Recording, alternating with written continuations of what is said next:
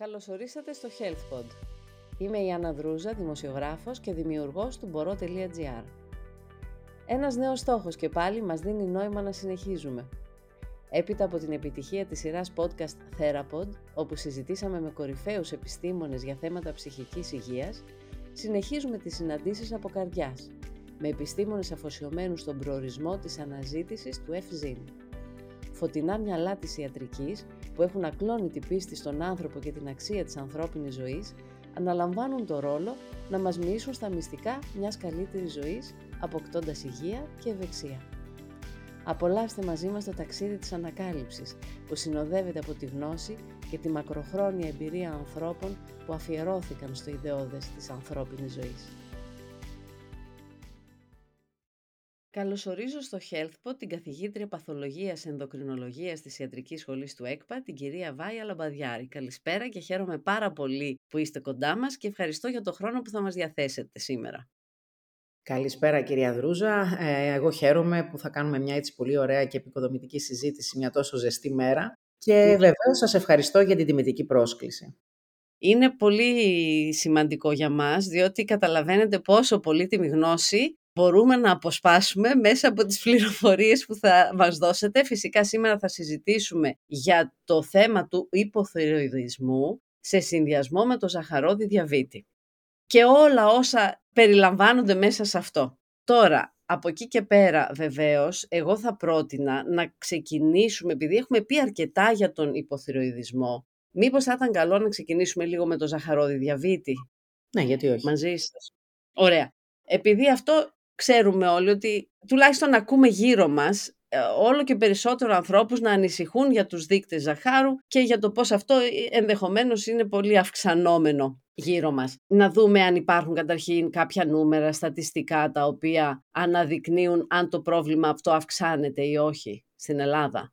Σας ευχαριστώ για την ερώτηση. Είναι γεγονός αυτό που λέτε. Αυξάνεται, ναι, πολύ τα τελευταία χρόνια. Έχουμε μια κατάσταση επιδημίας στην Ελλάδα μιλώντας κυρίως για το σαχαρόδι διαβήτη τύπου 2, έτσι, που είναι ένα νόσημα που ναι, έχει ναι. κάνει πολύ με το lifestyle, με την αύξηση του σωματικού βάρους και την καθιστική ζωή. Είναι δηλαδή ένα πρώτο ξαδερφάκι, να το πω έτσι, με την παχυσαρκία και την, ε, έτσι, που, την έλλειψη φυσικής δραστηριότητας. Ε, έτσι ενδεικτικά να πούμε ότι στην Ελλάδα και από τα δεδομένα του Παγκόσμιου Οργανισμού Διαβήτη έχουμε γύρω στο 9 με 10% επίσημα σακαρόδι διαβήτη. Η συντριπτική πλειοψηφία των περιπτώσεων αυτών είναι διαβήτης τύπου 2. Ο διαβήτης τύπου 1 είναι πολύ πιο σπάνιο νόσημα, είναι πολύ πιο έτσι, τελείως διαφορετική οντότητα. Και έχουμε ναι. έναν προδιαβήτη ε, περίπου άλλο τόσο. Δηλαδή, για κάθε ένα διαβητικό που το ξέρει ότι έχει, υπάρχει κι άλλος ένας που έχει έναν προδιαβητικό σύνδρομο με τα αποτελέσματα τα γνωστά. Άρα λοιπόν μιλάμε για έναν πληθυσμό, τώρα αυτά τα ποσοστά που σας λέω είναι για πάνω από τα 18 χρονά 20. Καταλαβαίνετε ότι αν ναι. πάμε για το πάνω από το 50, αυτά τα νούμερα αυξάνονται πάρα πολύ. Έτσι, όσο μεγαλώνει ο πληθυσμός και παχαίνει, να το πω έτσι λίγο απλά, ο διαβήτης γίνεται ναι. πάρα πολύ συχνός και ο προδιαβήτης μαζί πάρα πολύ συχνά φαινόμενα. Δηλαδή εκεί μπορεί να συζητάμε για ένα... Μπορεί να συζητάμε για ένα στους τρεις. Ναι, ναι, Μ, και παραπάνω. Αν, αν μιλήσουμε... Και παραπάνω. ναι. Αν μιλήσουμε για πάνω από 60 ετών, μπορεί να είναι και ένας στους τρεις. Μάλιστα. Αναφερθήκατε τώρα και στον προδιαβητη Να δούμε τι είναι ο προδιαβήτης. Ο προδιαβήτης δεν είναι νόσημα καταχωρημένο ε, επισήμως, είναι μια προνοσηρή προδιάθεση, ας πούμε, να το πούμε έτσι. Είναι μια κατάσταση με σαφή ορισμό, σχετίζεται με ένα ζάχαρο πρωινό πάνω από 100 μέχρι το 126 που είναι η επίσημη διάγνωση του διαβήτη και με ένα μεταγευματικό ζάχαρο ή σε μια καπήλη ζαχάρου στο δίωρο πάνω από 140, από 140 μέχρι 200. Είναι δηλαδή μια ενδιάμεση διαταραχή που δεν είναι επίσημα διαβήτης, αλλά δεν είναι και φυσιολογικό. Γιατί μας ενδιαφέρει; Γιατί σχετίζεται με πολλές συνοσυρότητες, όπως η καρδιαγκιακή νόσος, ε, το λιπόδες ύπαρ, ο υποθυροειδισμός που συζητάμε σήμερα και που ναι. ευτυχώς είναι σε μια φάση που προλαμβάνεται αν υπαρθούν κάποια μέτρα. Γυρνάει προς τα πίσω δηλαδή. Έχω αρκετά ερωτήματα για τον προδιαβήτη. Καταρχήν, μας μιλήσατε για τους δείκτες. Άνω των 110 να υποθέσουμε λοιπόν ότι αρχίζουμε να Ευρωπαϊκά είμαστε πιο... Ναι. Mm-hmm. Οι Αμερικάνοι λένε πάνω από 100, οι Ευρωπαίοι πάνω από 110.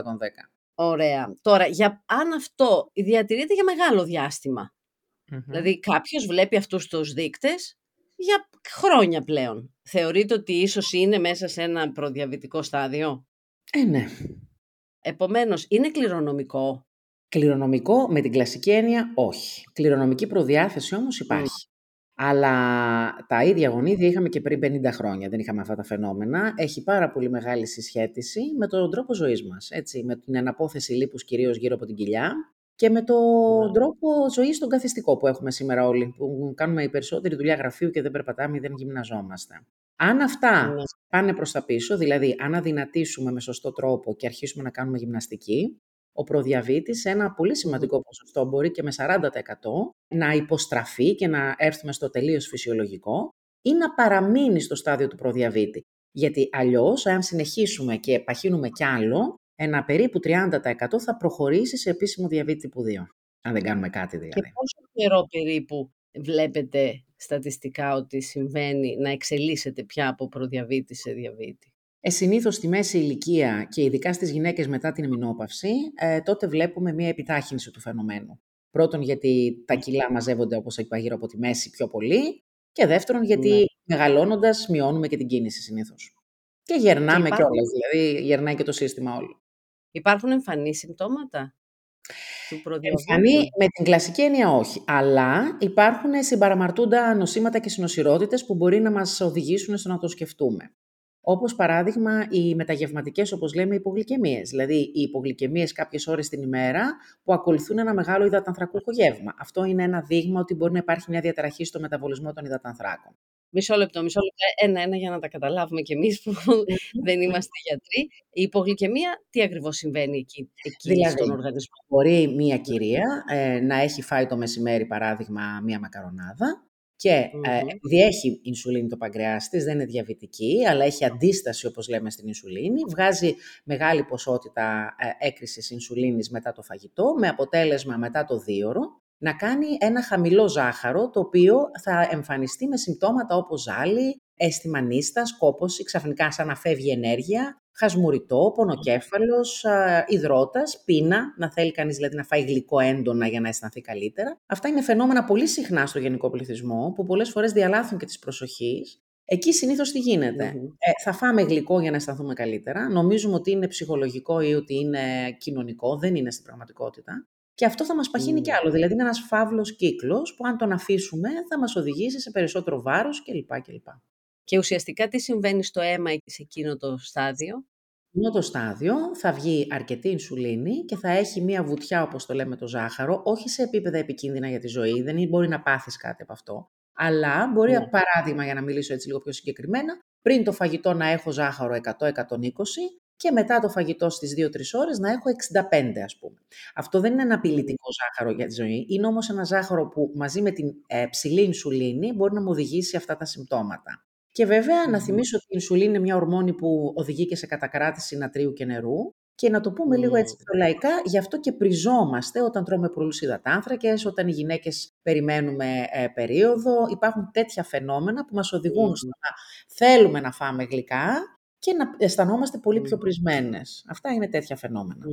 Κάποιοι άνθρωποι έχουν αναφερθεί σε σχέση με τον προδιαβήτη, για, αν το έχω και εγώ συγκρατήσει καλά, για μελανίζουσα Είναι κάτι σπάνιο αυτό, είναι κάτι πιο συχνό και τι ακριβώς είναι αυτό; Τώρα στα δικά μας τα ιατρία είναι πολύ συχνό, είναι σπάνιο. Αυτό τι είναι, αν έχετε παρατηρήσει, είναι ένας ναι. δείκτης αντίστασης στην ινσουλίνη το οποίο φαίνεται στο δέρμα. Είναι δηλαδή σε κάποιες περιοχές του δέρματος, όπως γύρω από το λαιμό, στην πίσω πλευρά και στο πλάι, στις μασχάλες ναι. μπορεί να υπάρχει, μπορεί να υπάρχει στους βουβόνες ή κάτω από τον αμφαλό, σε μια γραμμούλα. Φαίνεται πιο ναι. σκούρο το δέρμα και φαίνονται κάποιες άσπρες γραμμούλες στις πτυχές και το δέρμα εκεί φαίνεται και πιο παχύ. Υπάρχει μια υπερκεράτωση και μια μελανίζουσα χρειά του, του δέρματος.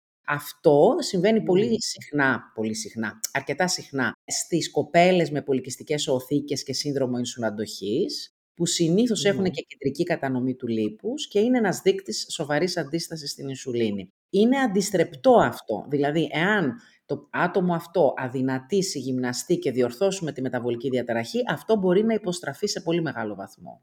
Άρα πριν περάσουμε πλέον στο διαβήτη και είμαστε στον προδιαβήτη, συνιστάτε τι για τους ανθρώπους που είναι σε αυτό το στάδιο. Πολύ καλή ερώτηση.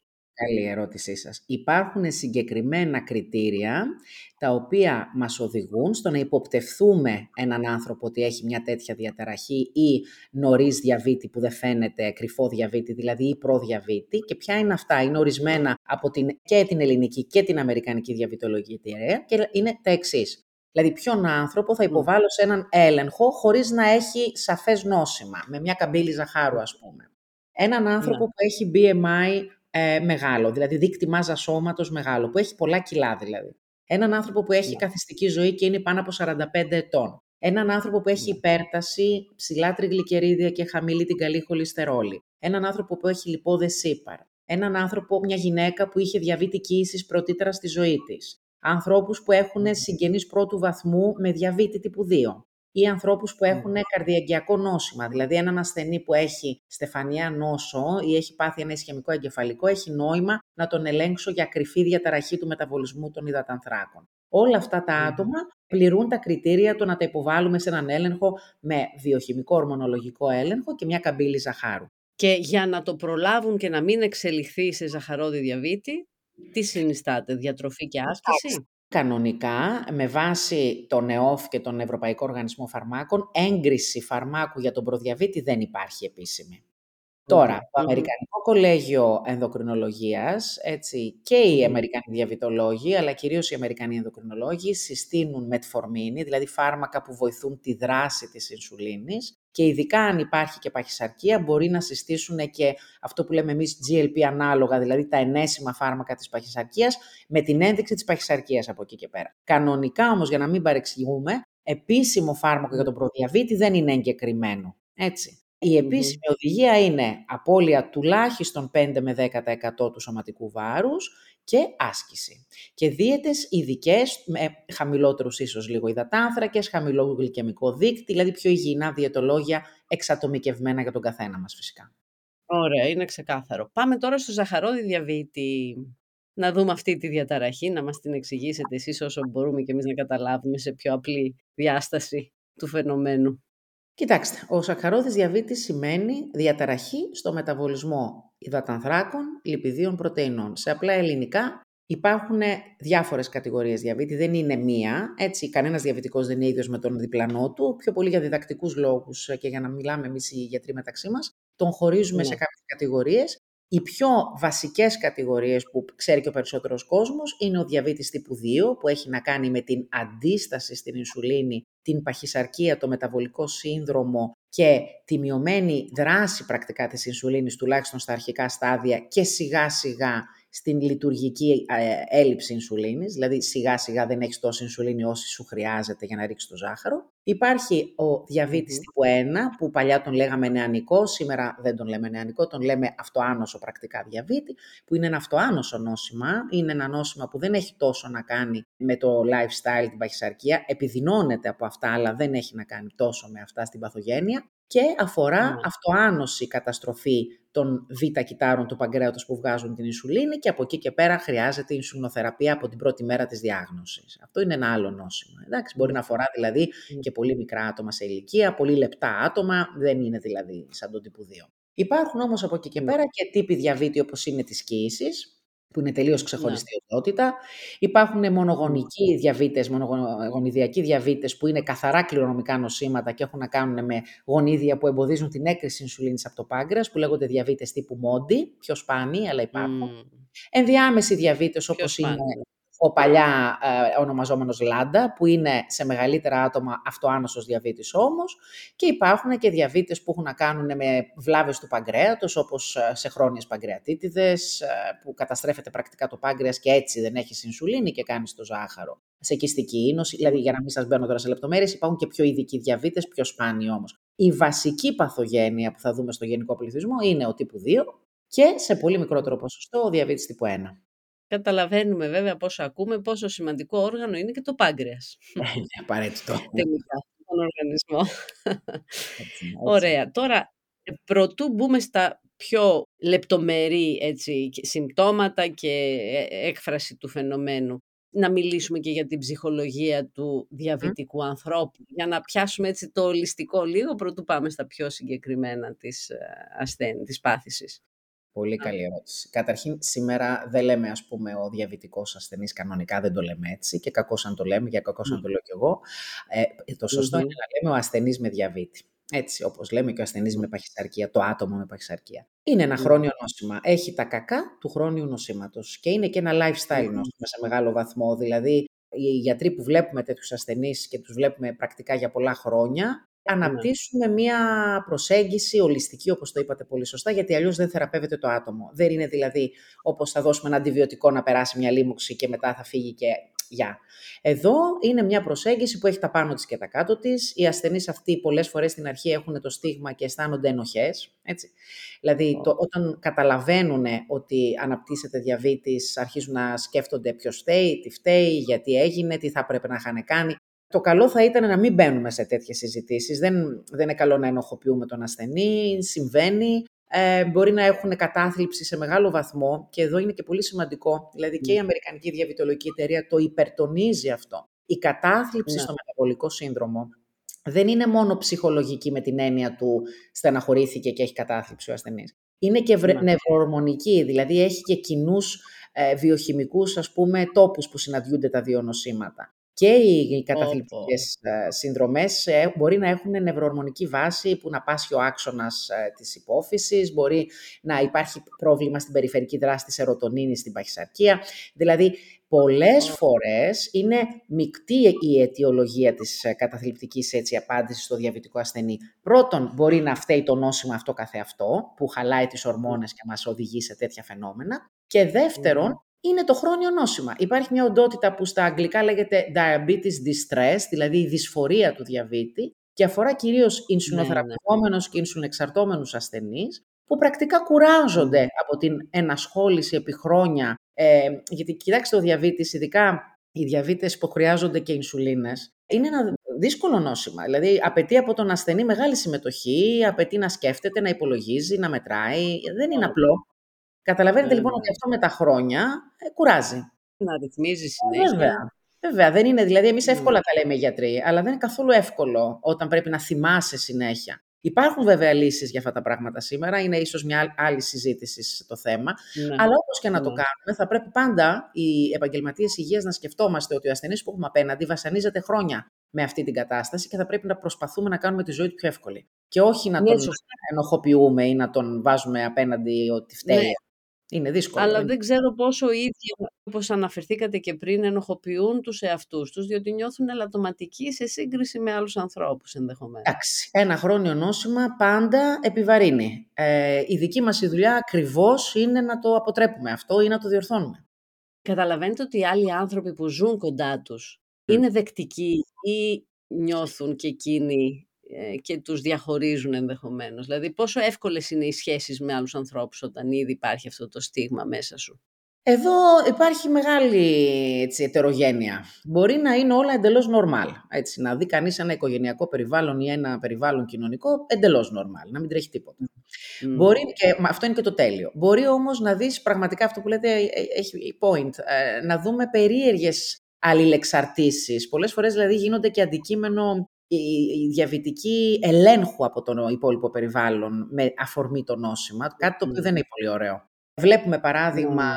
και στα νεαρά άτομα με διαβήτη τύπου 1, ε, πριν γίνει το transmission, δηλαδή πριν γίνει μετάβαση στην ενήλικη πια αντιμετώπιση, Πολλές ναι. φορές, ας πούμε, εξαρτώνται από τους γονείς υπερβολικά ή οι γονείς χρησιμοποιούν το ζάχαρο, καλοπροαίρετα πάντα φυσικά, έτσι, για να ναι, ναι. ελέγξουν παραπάνω τη ζωή από το φόβο βέβαια μην πάθει το παιδί τους τίποτα, αλλά τελικά μπορεί να καταλήγουμε και σε καταπίεση. Είναι δύσκολες εξισώσεις. Ε, έτσι. Ελευθερία.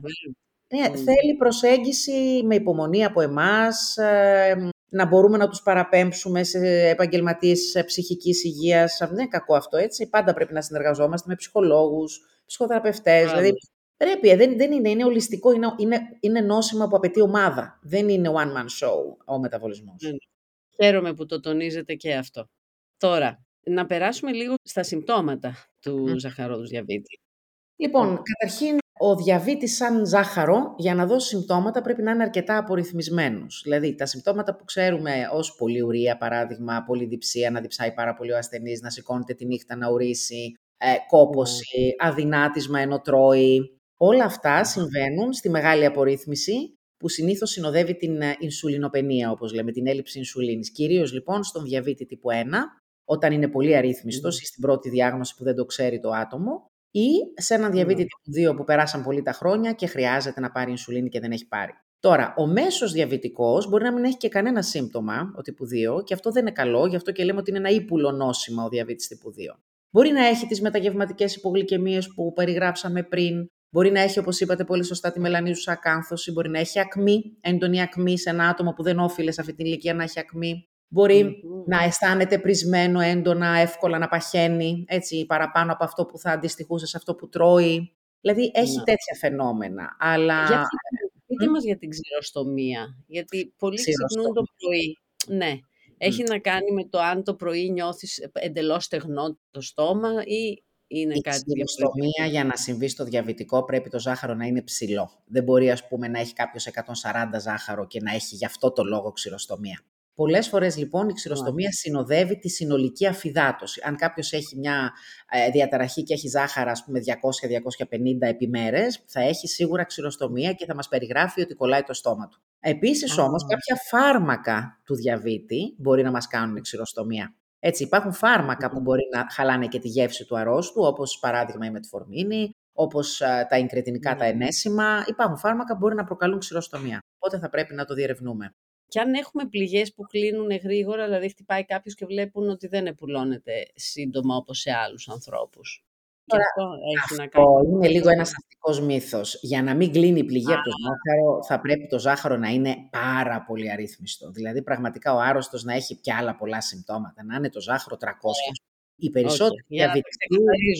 Ναι, ναι. Ένα ε, normal yeah. δεν έχει προβλήματα στην επούλωση, παρά μόνο αν είναι πολύ αρρύθμιστος, οπότε έχουμε θέματα καταστροφής του κολαγόνου ή έχουμε επιμολύνσεις εύκολες γιατί είναι πάρα πολύ ψηλή η γλυκόζη υποφυσιολογικές ναι. συνθήκες δεν... Εκτός πια, αν έχει επιπλοκές του τύπου του διαβητικού ποδιού ή έχουμε νευροπάθεια στα κάτω άκρα ή έχουμε αγγειοπάθεια συμπαραμαρτούσα και έτσι δεν κλείνουν άμεσα. Δηλαδή δεν έχεις καλό αγγειακό δίκτυο ή νευρικό δίκτυο και έτσι ο ασθενής και δεν κλείνει γιατί ή δεν το παίρνει χαμπάρι ή δεν αιματώνεται καλά το πόδι. Αυτό είναι μια άλλη ιστορία.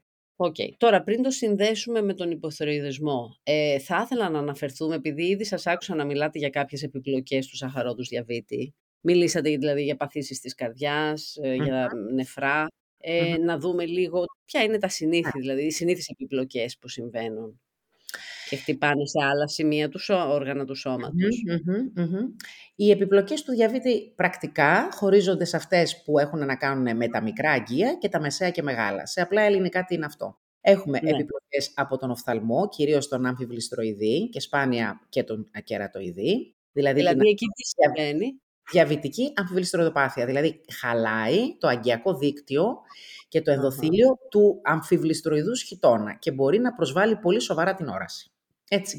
Άρα λοιπόν μπορεί να έχουμε επιλογές από τα μάτια. Τα ίδια μικρά αγκαία υπάρχουν και στο νεφρό. Μπορεί να έχουμε διαβητική νεφροπάθεια που να οδηγηθούμε σε βλάβες του νεφρού και πολύ σοβαρές, μέχρι και στον τεχνητό νεφρό να καταλήξουν οι διαβητικοί αρρύθμιστοι, έτσι, οι αρρύθμιστοι, για να μην τρομάζουμε και τον κόσμο. Μπορεί να έχουμε ε, νευροπάθεια, όπως, όπως είπα και πριν, το διαβητικό πόδι, δηλαδή να βλαφτούν τα μικρά νεύρα, τα περιφερικά, μπορεί να βλαφτεί το αυτόνομο νευρικό σύστημα, να έχουμε δηλαδή μια αυτόνομη νευροπάθεια και πρακτικά να έχουμε ταχυκαρδίες, ορθοστατικές υποτάσεις, μπορεί να έχουμε ε, διαταραχές στο γαστρεντερικό, δηλαδή να χωνεύει ο ασθενής δύσκολα, να έχει γαστροπάρεση, μπορεί να έχει αισθητική δυσλειτουργία, να έχει προβλήματα τέτοιου τύπου και να οφείλεται στην νευροπάθεια. Τώρα, τα μεγάλα mm. αγγεία αφορούν κυρίως τα στεφανία, είναι η πιο συχνή επιλογή του διαβήτη, κυρίως του τύπου 2, η στεφανία ε, ανεπάρκεια. Μπορεί να έχουμε προβλήματα με εγκεφαλική κυκλοφορία, όπως ισχυμικά εγκεφαλικά επεισόδια.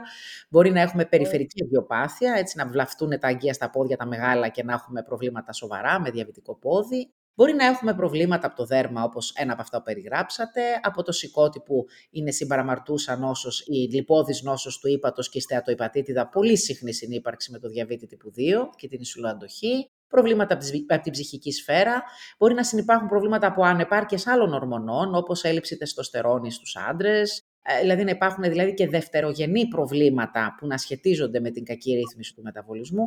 Γενικά υπάρχουν αρκετές επιλογές που μπορεί να αναπτυχθούν. Το μήνυμα όμως το θετικό, για να μην τρομάζουμε και τους ακροατές μας, είναι ότι όλα αυτά συμβαίνουν όταν ο ασθενής μας είναι επικαιρό αρρύθμιστος και δεν παρακολουθείται σωστά. Ένας ασθενής, γιατί αυτό το μήνυμα εγώ θέλω να περάσω τώρα, ότι ένας ασθενής που πάει από την αρχή, που παρακολουθείται, ακολουθεί αυτά που πρέπει και ζει μια φυσιολογική και υγιεινή ζωή στα πλαίσια του normal, συνήθως ναι. δεν θα πάθει κάτι τέτοιο ή και να το πάθει, θα πάθει κάτι πολύ αργά στη ζωή, που μπορεί να το πάθουμε όλοι μας, ας πούμε. Δεν είναι κάτι. Δηλαδή, θέλω να πω ότι ο ρυθμισμένος διαβητικός μπορεί να ζήσει μια πολύ καλή και φυσιολογική ζωή και να μην πάθει όλα αυτά τα πράγματα που αναφέρω.